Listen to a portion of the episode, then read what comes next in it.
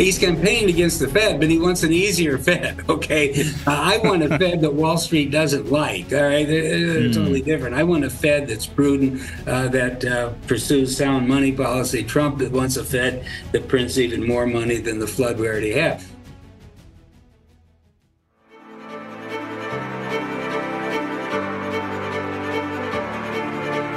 Welcome to the Economics Explored podcast, a frank and fearless exploration of important economic issues. I'm your host, Gene Tunny. I'm a professional economist and former Australian Treasury official. The aim of this show is to help you better understand the big economic issues affecting all our lives. We do this by considering the theory, evidence, and by hearing a wide range of views. I'm delighted that you can join me for this episode. Please check out the show notes for relevant information. Now, on to the show. Hello, thanks for tuning into the show. My guest this episode is David Stockman, who was President Reagan's first director of the Office of Management and Budget. Prior to the Reagan administration, he had served as a congressman, and after he left the administration, he had a career in private equity and business.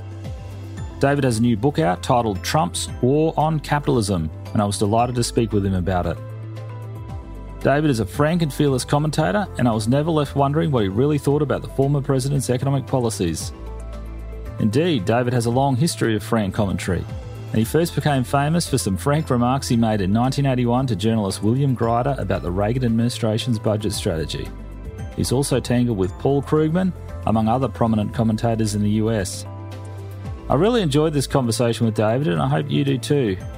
Regardless of whether you agree with him or not, I think you have to respect his ability to argue his points, and he well demonstrates that ability in this conversation. I get the sense he's incredibly resilient as he's copped a lot of criticism over the years. He's had to make a multi million dollar legal settlement with the SEC. He's even had to fend off criminal charges. They did end up being dropped by the SEC, I should note. All of this is to say that he's had a very interesting career and life experience, and he's someone worth hearing from, in my view. Now, David expresses some very thought provoking views in this episode, and I expect you'll have some thoughts on what he says, and you may have some thoughts on some of the things I say. So please get in touch and let me know your own thoughts. My contact details are in the show notes, as are links related to the book and about David. Righto, we'd better get into the episode. I hope you enjoy my conversation with David Stockman about Trump's war on capitalism. David Stockman, thanks for joining me on the program. Very happy to be with you. We've got a lot to talk about here, I think. Absolutely. Well, you've written a uh, a very uh, provocative book, a very uh, very in depth book looking at the policies of uh, the former president Donald Trump and uh, prospects for a new term. If uh, I mean, it, it's looking very possible that Donald Trump could be in the White House again next year. So your book is called Trump's war on capitalism. Now, this is uh, this is interesting because to many of us, Donald Trump is the exemplar of the American capitalist, and yet you argue that he is undertaking a war on capitalism, and even more strongly, well, as strongly, you, you argue that he is a clear and present danger to capitalist prosperity. Could you explain, David, how do you how can we reconcile these things? I mean, Donald Trump does seem to be uh, the exemplar of a capitalist, but yet he's a threat to capitalism. How do we reconcile these facts? Well, uh, those are great questions. Uh, I don't think really he's an exemplar of capitalism, and we can get into that. I think he's an exemplar of getting lucky when the Fed created so much inflation in asset prices and made debt so cheap that if you were a speculator in New York City real estate or elsewhere, you po- possibly made a lot of book uh, uh, uh wealth. But I don't think it was uh, capitalist genius behind it. Uh, that's the first point. The second point is that his policies were really um, almost anti uh, capitalist in some common sense notion of conservative economics. To have a healthy capitalist economy, you need three things one, fiscal rectitude. You can't be running up the public debt, spending like there's no tomorrow, and having the government grow and mushroom uh, and impinge uh, in every direction on the economy. Uh, you can't have uh, easy money and a central bank that is flooding the system uh, with uh, cheap credit and excess liquidity. You can't have a government that is really anti-free market, which is what uh, uh, you know trade protectionism is all about. And he's the biggest protectionist in the White House, you know, uh, since I don't know Hoover signed Smoot-Hawley in 1931. So all of his policies were really in the wrong direction. Now, I do concede in the book that uh, the one abiding virtue that Donald Trump has is he's got all the right enemies. Okay, the establishment hates him. Uh, the New York Times, the Washington Post, CNN, uh, the Washington, what I call uniparty establishment, the leadership and the long standing careerists of both parties can't stand him. But basically, it's because he's an outsider, it's because he's unwilling to conform and he's pretty obnoxious and unpredictable. That's why uh, they're against him. The, the point of the book, though, is none of his, pol- his policies were wrong, even if he had the right enemies. And nothing that he did helped the economy or addressed the huge long term problems we have of a runaway uh, public debt, of a government that's way too big and too costly and too intrusive, and especially at the heart of the matter, uh, a central bank that uh, is out of, it's a rogue central bank it's out of control and yet trump was constantly on their case demanding even easier money lower interest rates even more uh, you know of the same that got us uh, into you know the huge uh, bubbles and troubles that came from them so uh, the point of my book was to say he had a chance. He's got a four-year record. We can look at it as terrible. It offers nothing in terms of uh, remediation of our great problems and uh, putting us in a different direction for the future. So, uh, you know, don't waste the opportunity. Uh, and, you know, that's about where I come out. Righto. Okay. So you write about what you call the Donald's reckless fiscal and monetary policy. So we might talk about fiscal first.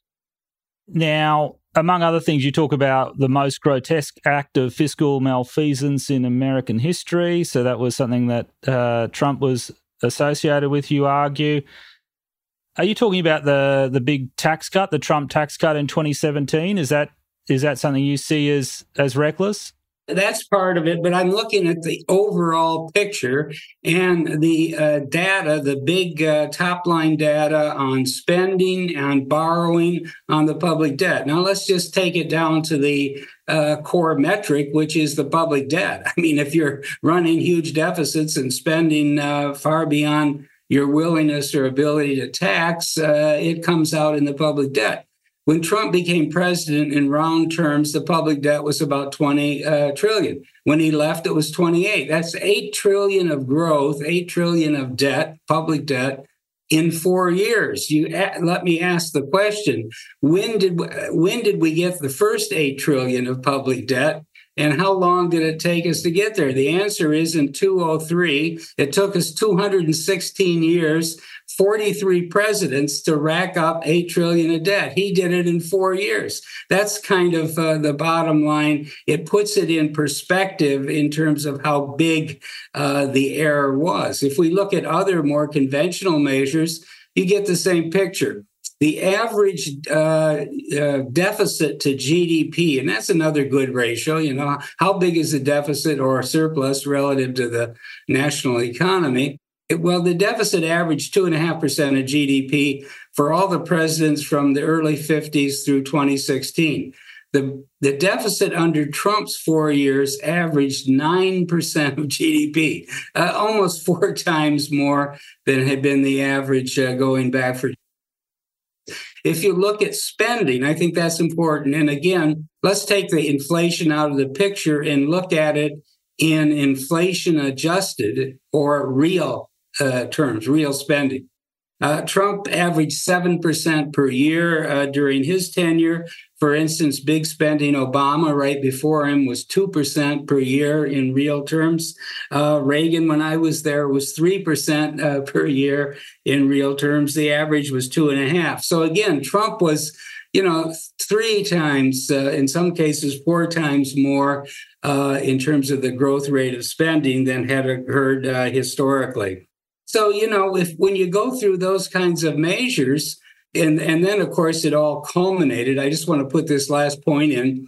Uh, in uh, 2020, when he made the huge mistake of shutting down, locking down the economy based on very bad advice from some very bad doctors that worked for the federal government. If he had any principles about, you know, uh, property rights and personal uh, liberty and, and constitutional pro- due process, he never would have ordered a lockdown of the economy. But uh, in any event, uh, he did that in 2020.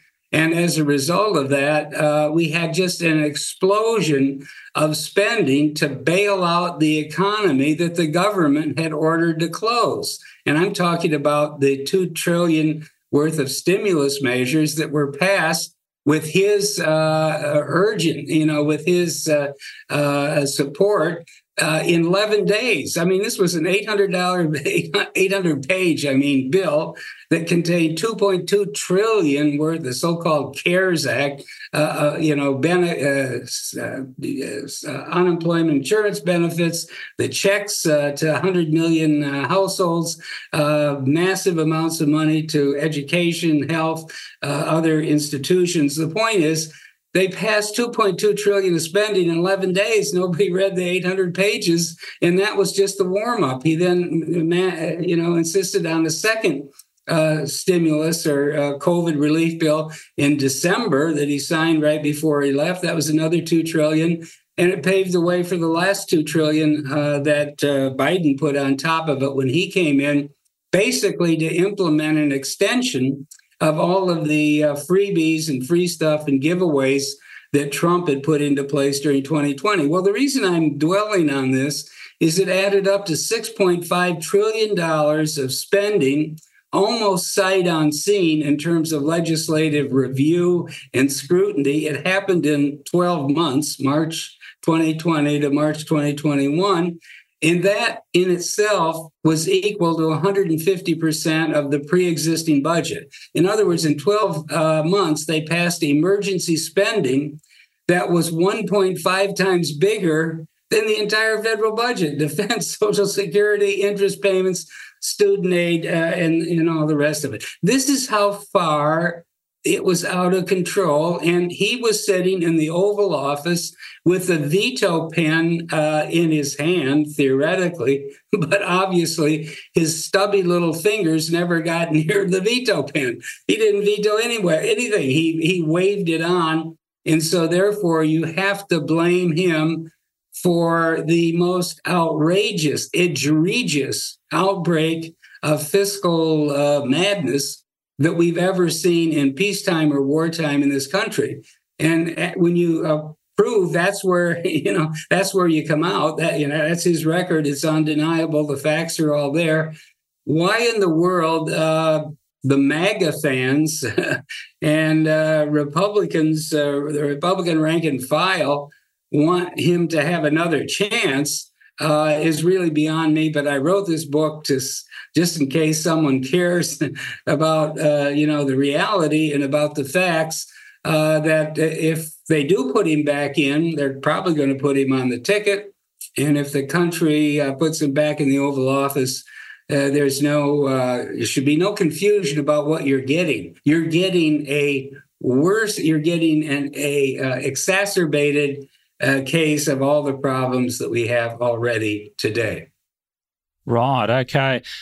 In terms of um, that spending, you, I thought that was interesting. You compared the growth rate of spending under Trump versus uh, other presidents, including Reagan, and I, I was surprised it was, uh, yeah, th- there was that stark difference. That's due to that that pandemic uh, stimulus, is it? That you know one and a half times the budget that was approved in whatever yeah. 11 yeah. days or however many uh, that was an extraordinary yeah. uh, fact you you mentioned there. Now, one thing I'd, I'd like to ask you about because I'm in Australia, so I'm less familiar with exactly what happened in the states than I am here. I mean, I've seen it. You know, I, I saw all the, the commentary, and but you you said that you you blame Trump for the lockdowns, or partly you blame Trump for the lockdowns. I the impression I got was he was campaigning against the lockdowns. Am I wrong on that? I thought it, it was done by the states. no, but uh, yeah, it's a great question. But if you go back and look at the uh, calendar, uh, the tick-tock, day by day, week by week, uh, it's very evident that another reason why Trump is unfit is that he doesn't have any principles. He doesn't have any uh, guiding uh, philosophy. He flies by the seat of his ample breeches and whatever seems to strike his fancy at any moment in time, he goes with because he's so damn arrogant that he doesn't even begin to understand what he doesn't know. And basically, when it comes to uh, economics in the world and governing uh, a $26 trillion economy, uh, he knows very little. I mean, he's, he's basically ignorant. So uh, uh, when when the uh, COVID came along for a few days, he was saying, well, you know, the flu every year, X number of people, 38,000, 50,000 people uh, succumb to the flu one way or another. We're used to this. There, what's the uh, crisis? six days later, as a result of a lot of uh, pressure that came into the Oval Office, led by uh, you know his son-in-law Jared Kushner, bringing in uh, a couple of scientists who wanted a chance to really exercise some power, uh, convinced him that uh, it was not only not the flu, but it was something like the Black Plague, and that uh, every all stops had to be pulled out. And that's on the 16th of March. He gave the speech, uh, you know, uh, two weeks to flatten the curve and uh, turn Dr. Fauci and Dr. Birx and the rest of that crowd of malpracticing doctors loose on the country. And before we knew it, the entire economy was on its knees. And I got data in the book that lays out how severe this was. Uh, uh, two measures, I think, uh, give you a, dramatic, a pretty dramatic uh, indication of the hammer that Donald Trump brought down on the U.S. economy and therefore the world economy at the end of the day on March 16th when he uh, authorized. Uh, you know, two weeks to flatten the curve and turn the CDC loose on daily economic life. First, in the second quarter, uh, when it hit, that was ground zero of the lockdown, second quarter of 2020, GDP in the United States declined at a 34% annualized rate. What does that mean? Well, in the worst recession that we've had in the post war period, which is the Great Recession, you know, in 2008, uh, the, the uh, uh annualized redu- uh, uh, fall in GDP was 8% during the worst quarter. Okay, the worst quarter was 8%. Uh, and in the second quarter of 2020, uh, because of the government ordered lockdown, not some kind of cyclical, uh, you know, uh, uh, tumble of the economy. The, uh, the, government ordered, the Trump ordered lockdown. GDP declined at a 32% rate. Just, you know, startling. Uh, you know, un- unprecedented. Now, the other n- measure I use a lot in the book is if you look where it hit the hardest, the lockdowns, it was obviously in what I call uh, the social interaction venues, uh, restaurants, bars, sports arenas, gyms, uh, uh malls, and the rest of it. And, and, now that arena, that area of the economy in the BLS uh, statistics, Labor Department statistics, is called leisure and hospitality. That's, you know, all those industries are in that group. In April 2020, which is ground zero, the heart of the lockdown, hours worked in the leisure and hospitality sectors declined by 56% compared to the previous month. Half of the employment, half of the hour, and not just the headcounts or people, but actually hours worked disappeared. Now, how big is a 56% decline in employment? In that core sector of the economy? Well, it's so big that it reduced the actual working level. In other words, the hours worked, the number of people uh, on the uh, pay uh, pay clock, to a level not seen since the spring of 1979. Yeah. In other words, it rolled back the clock 43 years in terms of the slow and steady and relentless growth that occurred in that sector it was wiped out in 30 days. And it, it's, it's taken years to recover and we're still not back to where we were in february 2020 so the the lockdowns are fading you know because as time passes things that seem pretty bad right at the moment they were happening uh, suddenly uh, you know, uh, seem maybe not so bad. But the lockdowns were dramatic. Uh, they were, um, you know, uh, the biggest, uh, you know, thunderbolt to hit the economy, uh, I think, uh, ever, at least in the United States. So he that that was the consequence of Trump swiveling on a dime from nothing to worry about to the sky is falling and then, and here's where I really put the um, pin the tail to the donkey, so to speak.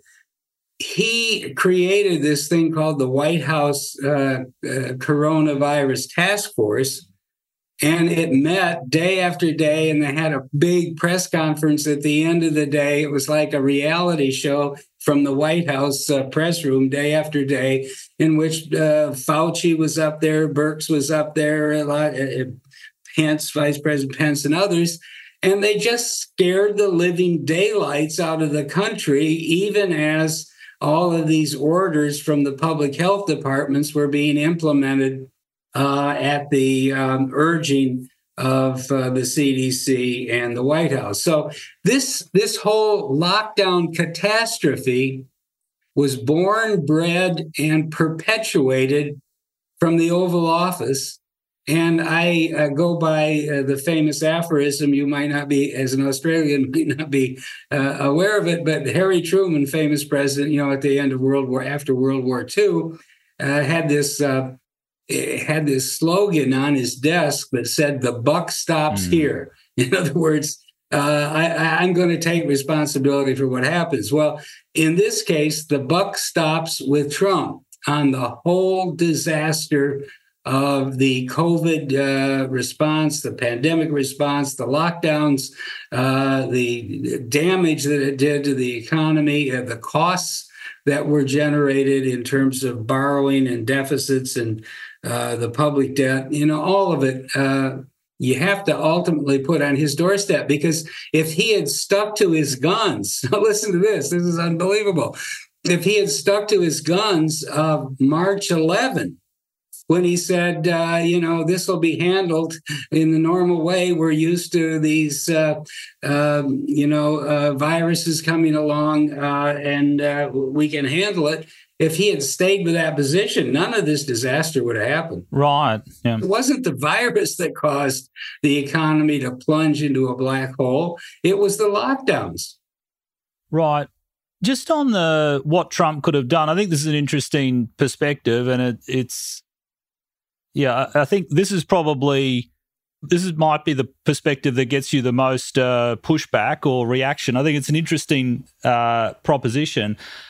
What I'm interested in is whether, like, say Trump just said, "Oh, okay, we'll ignore the. We we think this is a minor virus." Uh, I'm not saying necessarily it is, but let's say Trump says that. Could he have actually directed the the states? Could he have directed uh, who was it, Andrew Cuomo and Gavin Newsom to to open up? Could he have done anything? Did he have the levers to be able to do that? Yes, because they responded. I don't think they were sitting there in Al- Albany, New York, where uh, Cuomo was, uh, or Sacramento, and said, "Gee, you know, this uh, the, these uh, reports we're getting sound like this is a pretty terrible virus. We're going to start systematically closing uh, bars and restaurants and malls." They were doing that in response to the guidelines, the recommendations, and the pressure uh, from the CDC, which was the federal government, and it was controlled obviously uh, by uh, Trump.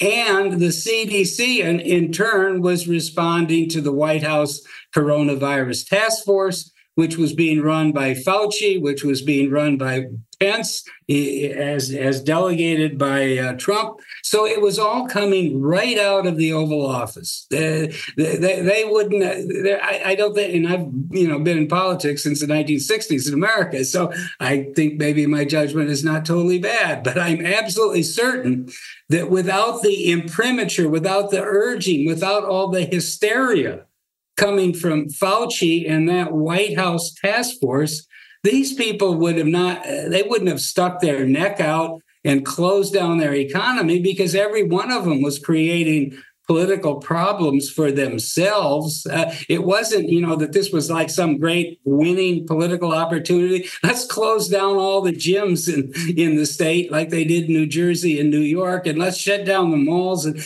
let's uh, put the restaurants out of business. They're sitting there saying, you know, this would be some real uh, good politics for us. Of course not. The governors weren't saying that. They were doing it ultimately because they were being pressured.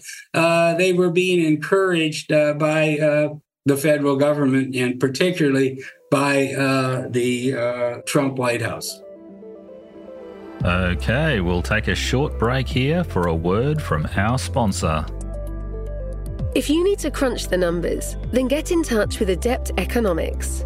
We offer you frank and fearless economic analysis and advice. We can help you with funding submissions, cost benefit analysis studies, and economic modelling of all sorts. Our head office is in Brisbane, Australia, but we work all over the world. You can get in touch via our website, www.adepteconomics.com.au. We'd love to hear from you. Now back to the show.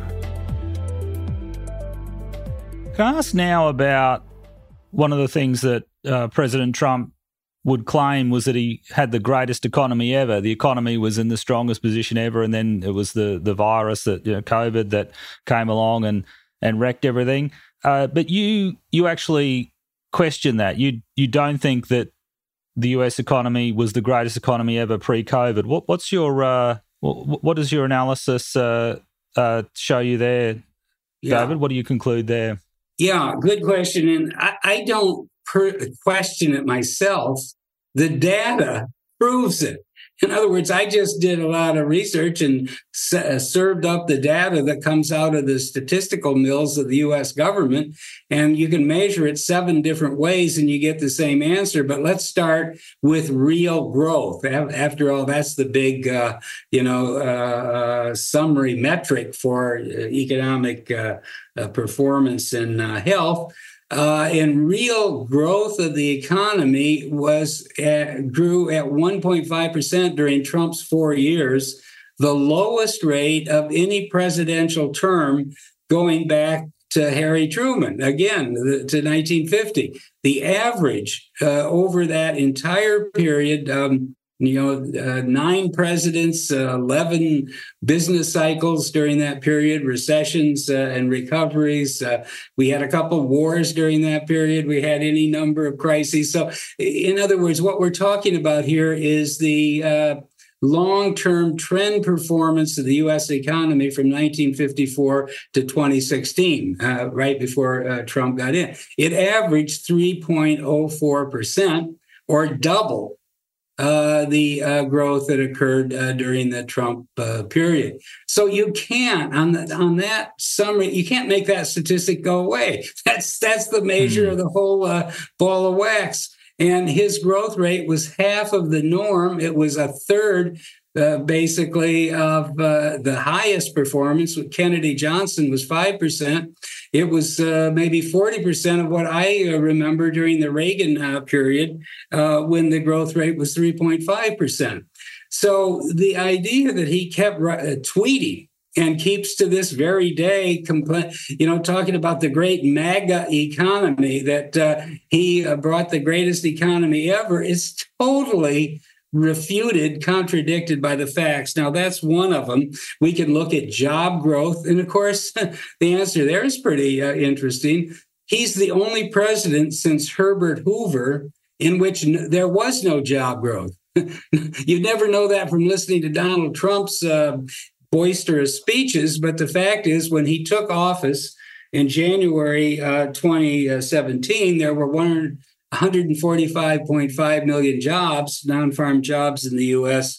Uh, when he left office in January 2021, uh, uh, there were 142.5. In other words, the, the uh, job count uh, sh- shrunk by 3 million jobs during his term. Nothing like that ever happened before. Every other president, there's more jobs than when they start, not because of their virtue necessary or, or their policy. is because a capitalist economy, unless it's really thwarted, tends to uh, expand and grow and create more jobs. Trump was the exception. Now you can say, well, again, it was the lockdowns and it was the uh, spring of 19 uh, 2020 uh, catastrophe. But even if you take that out of the picture and you look at Trump and pretend his uh, his uh, administration ended in February 2020, which is you know the month before uh, the COVID uh, the pandemic hit.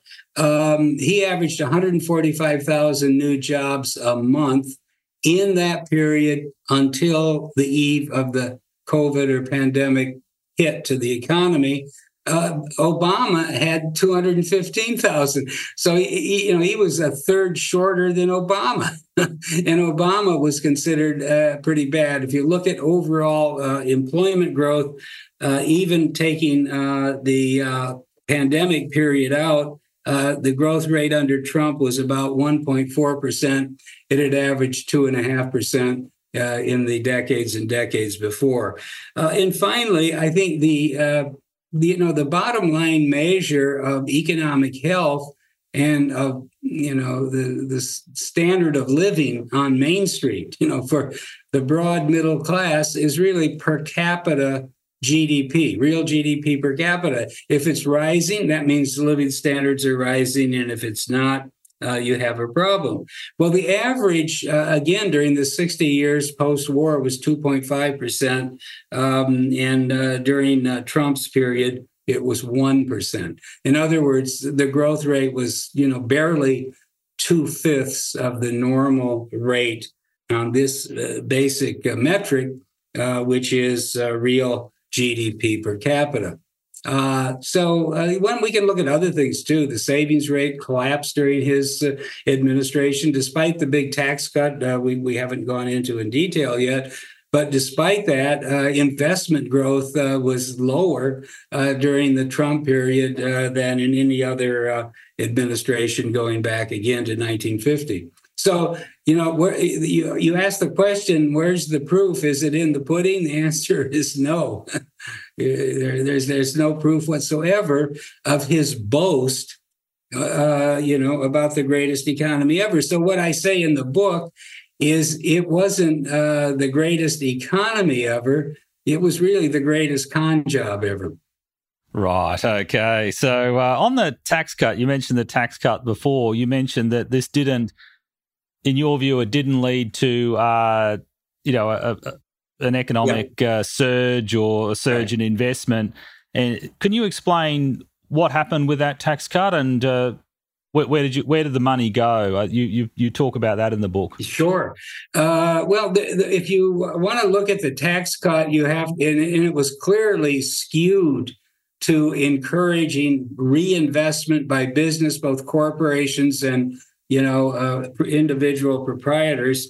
That's why the corporate rate went down from 28 to 21, why they put in the equivalent 20% uh, uh, deduction for unincorporated businesses.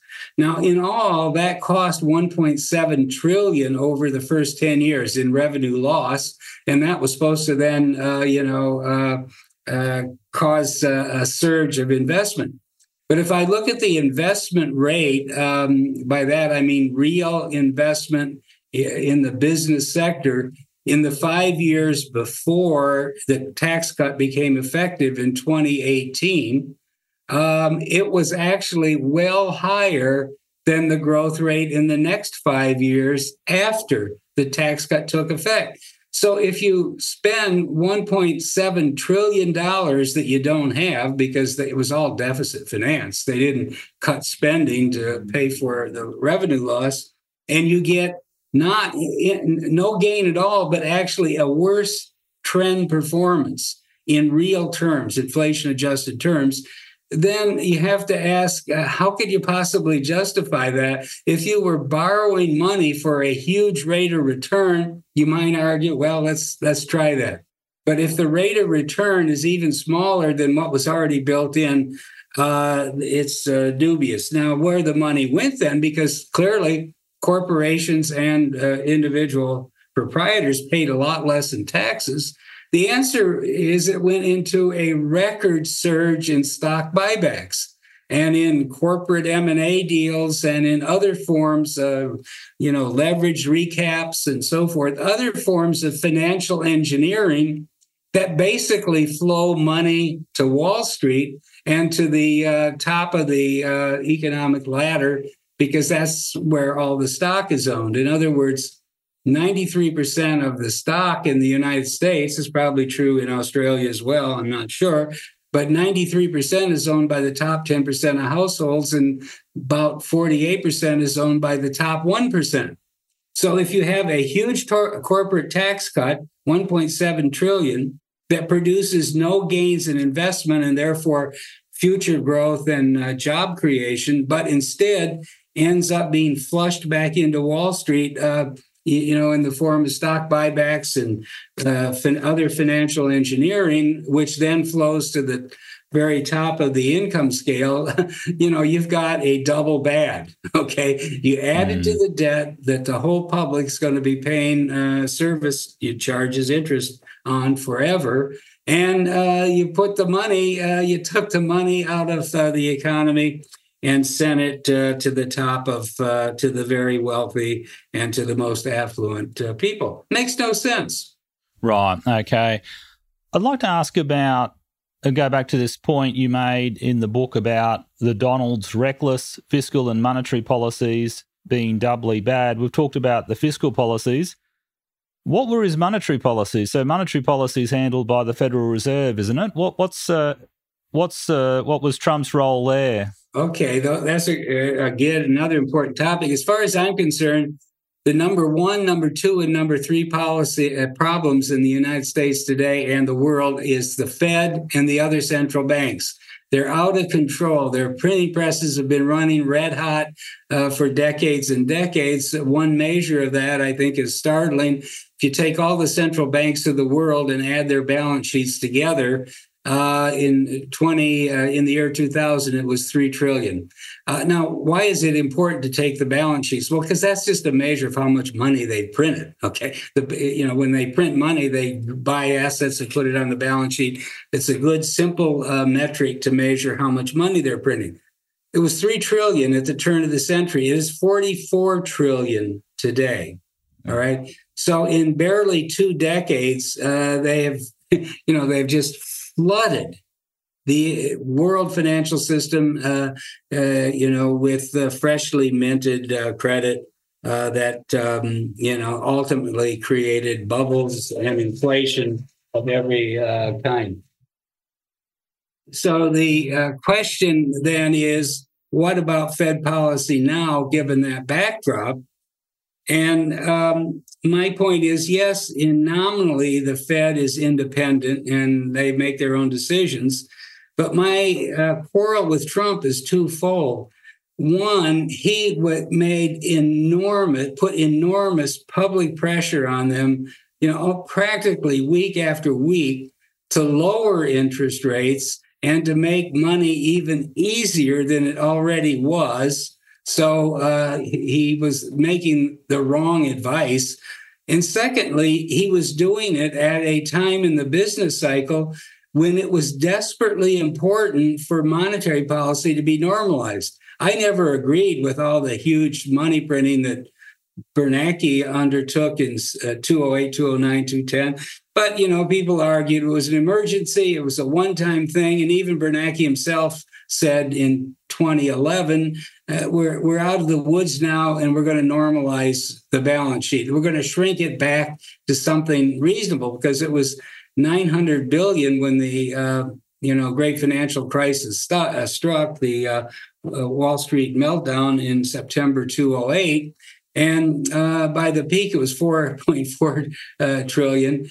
And, uh, you know, everybody agreed that it needed to be uh, normalized, and interest rates were being held practically to zero for years and years and years. And I document a lot of this in the book, and that they needed to normalize as well, because when you make money dirt cheap, you're just inviting speculation on Wall Street, and you're inviting Congress to spend money it doesn't have because it's so cheap to borrow uh, down in Washington. So it was time for normalization. The Fed was trying to do that by slowly raising rates and by getting out of the QT business and actually, or QE business and actually shrinking its balance sheet. They had initiated before Trump got there something called QT, quantitative tightening, uh, and they were slowly trying to shrink the balance sheet back uh, just like Bernanke had promised they would. And Trump was constantly on their case not to do either. And as a result of that, the Fed just kept interest rates uh, at zero. It uh, kept the balance sheet uh, massively uh, bloated, uh, still is around $4 trillion. And uh, that paved the way for the huge inflationary morning after that we had in 2020, 2021, and up into the present. So it, it, the timing of the cycle screamed out because we were well into the recovery, the longest recovery in history. It was it screamed out for normalization, get back uh, to something that was sustainable. And Trump was pounding the table, uh, you know, day after day. Don't you dare do it and even you know leaking to the press that he was investigating whether he could fire Powell or whether he could you know uh, clean house at the Fed and so forth. So therefore, when it comes to something as fundamentally important as sound money, Trump is the worst president, and I say this advisedly that we ever had. The very worst you know, far worse than Jimmy Carter, far worse than Lyndon Johnson, far, worse as far as I've uh, studied it than FDR, maybe even William Jennings Bryan if he had been elected president. So uh, you uh, that that's another big uh, black mark uh, on the record. Okay. You don't blame Richard Nixon for uh, taking the US out of uh, Bretton Woods? I know you're good. Uh, off the gold standard? Yeah, yeah, no, I I do. Yeah, and I'm I don't know how I missed that one, but he he was he was even worse than Richard Nixon, and, okay. Nixon was bad enough. Right. Okay. Okay. It's a it's a yeah. It's a, a lot. I think your discussion of the Fed and Fed policies, it, it's definitely worth reading. So uh, thanks for that, David. One last thing. Uh, in the uh, the foreword to the book by you've got uh, Robert F. Kennedy Jr. He says that you're a crusader against the corrupt merger of state and corporate power in the US. Is that is that is that how you see yourself? And like how bad is it in the states? I mean i see I uh, uh, hear the talk about the swamp and you hear about the power of lobbyists and all of that and and the corruption. I mean how, bad is it in your view in the, the us at the moment? Oh i think it's i think it's terrible because the two worst things we have going are the military industrial complex, this massively bloated defense budget, and the pretensions of Washington that we're the hegemon of the world with bases all over, forever wars all over, and interventions everywhere. That is due to the capture of policy by the military industrial complex. That's corporate power uh, merging uh, with government power. That's the first one. The second one is the uh, Fed is a rogue institution that is basically captive of Wall Street. That's why they keep you know, printing money like uh, they have been doing for decades now. And, uh, you know, that's uh, exactly what uh, Robert Kennedy is talking about there as well. Total capture of government institutions. In one case, the national security apparatus. In the second case, the uh, basic central bank by uh, private interests. And it leads to some very, very bad outcomes, both domestically and internationally. Gotcha. But these are things that these are things that Trump himself has been campaigning against, hasn't he? Or he make he, he, he, these are things that he uses in his uh, well in his you arguments. Know, yes and no. That's a good point. He's not campaigning against the Fed.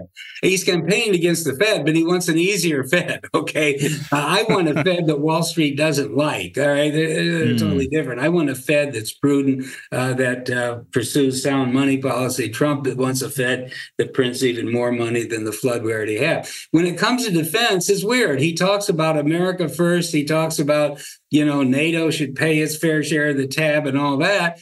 But when he got in, he inherited a defense budget of 600 billion, which was already way too big, bloated beyond mm. any rational uh, need.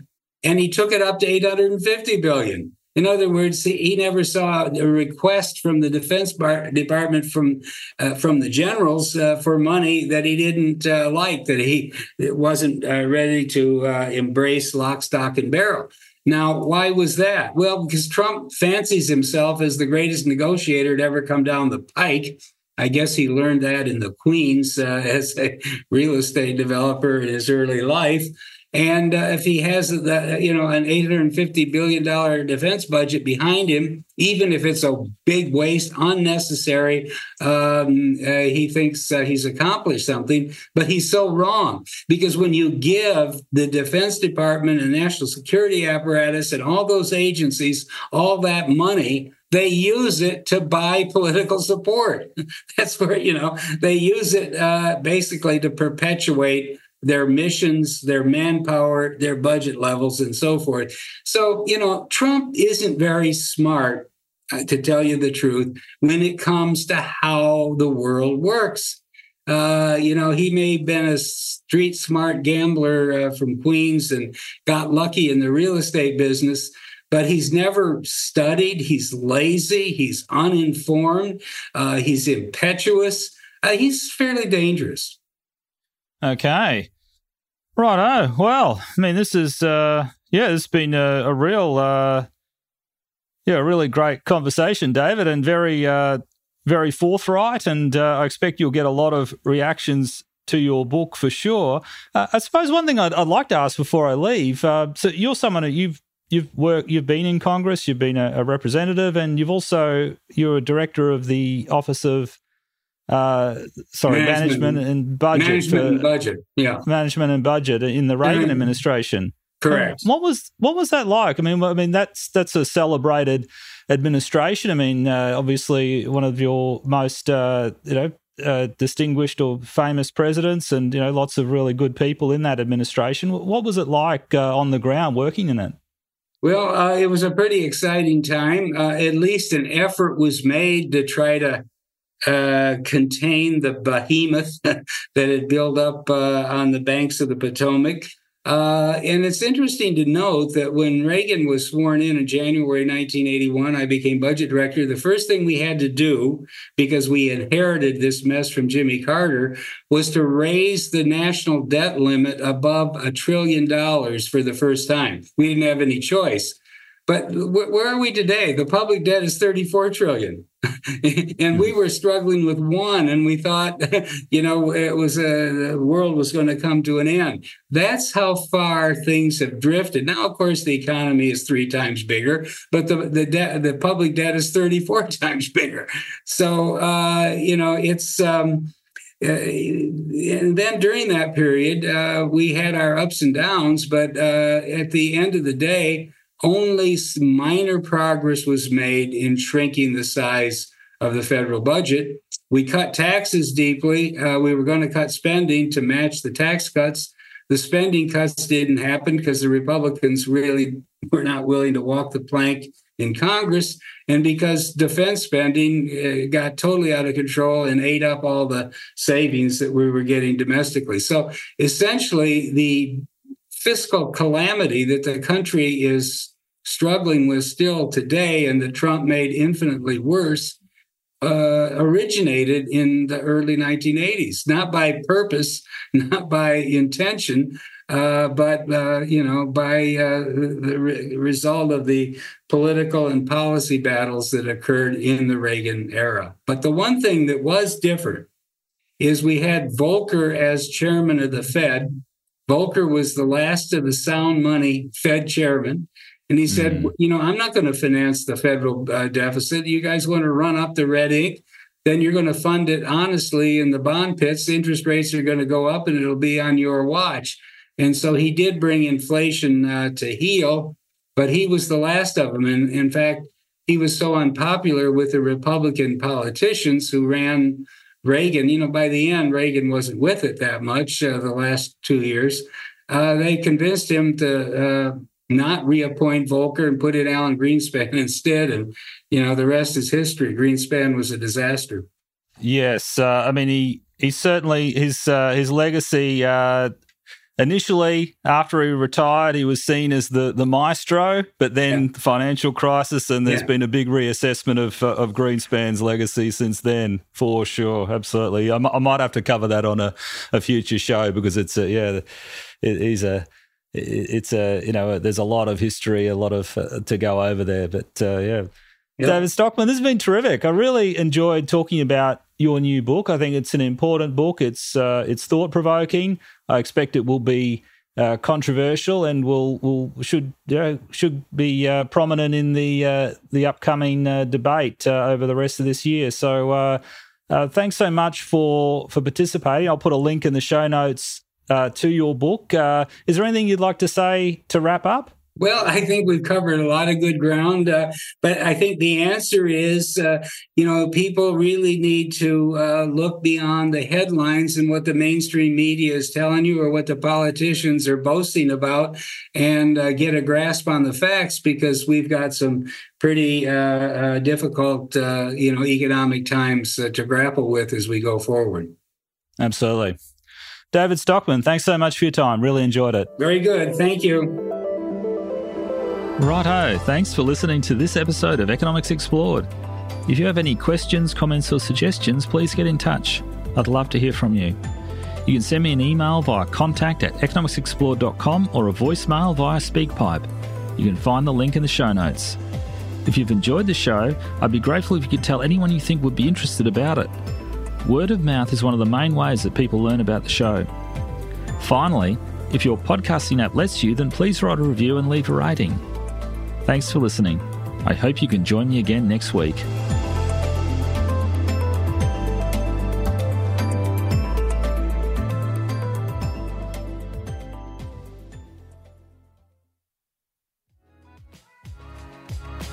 Thank you for listening. We hope you enjoyed the episode. For more content like this, or to begin your own podcasting journey, head on over to obsidian-productions.com.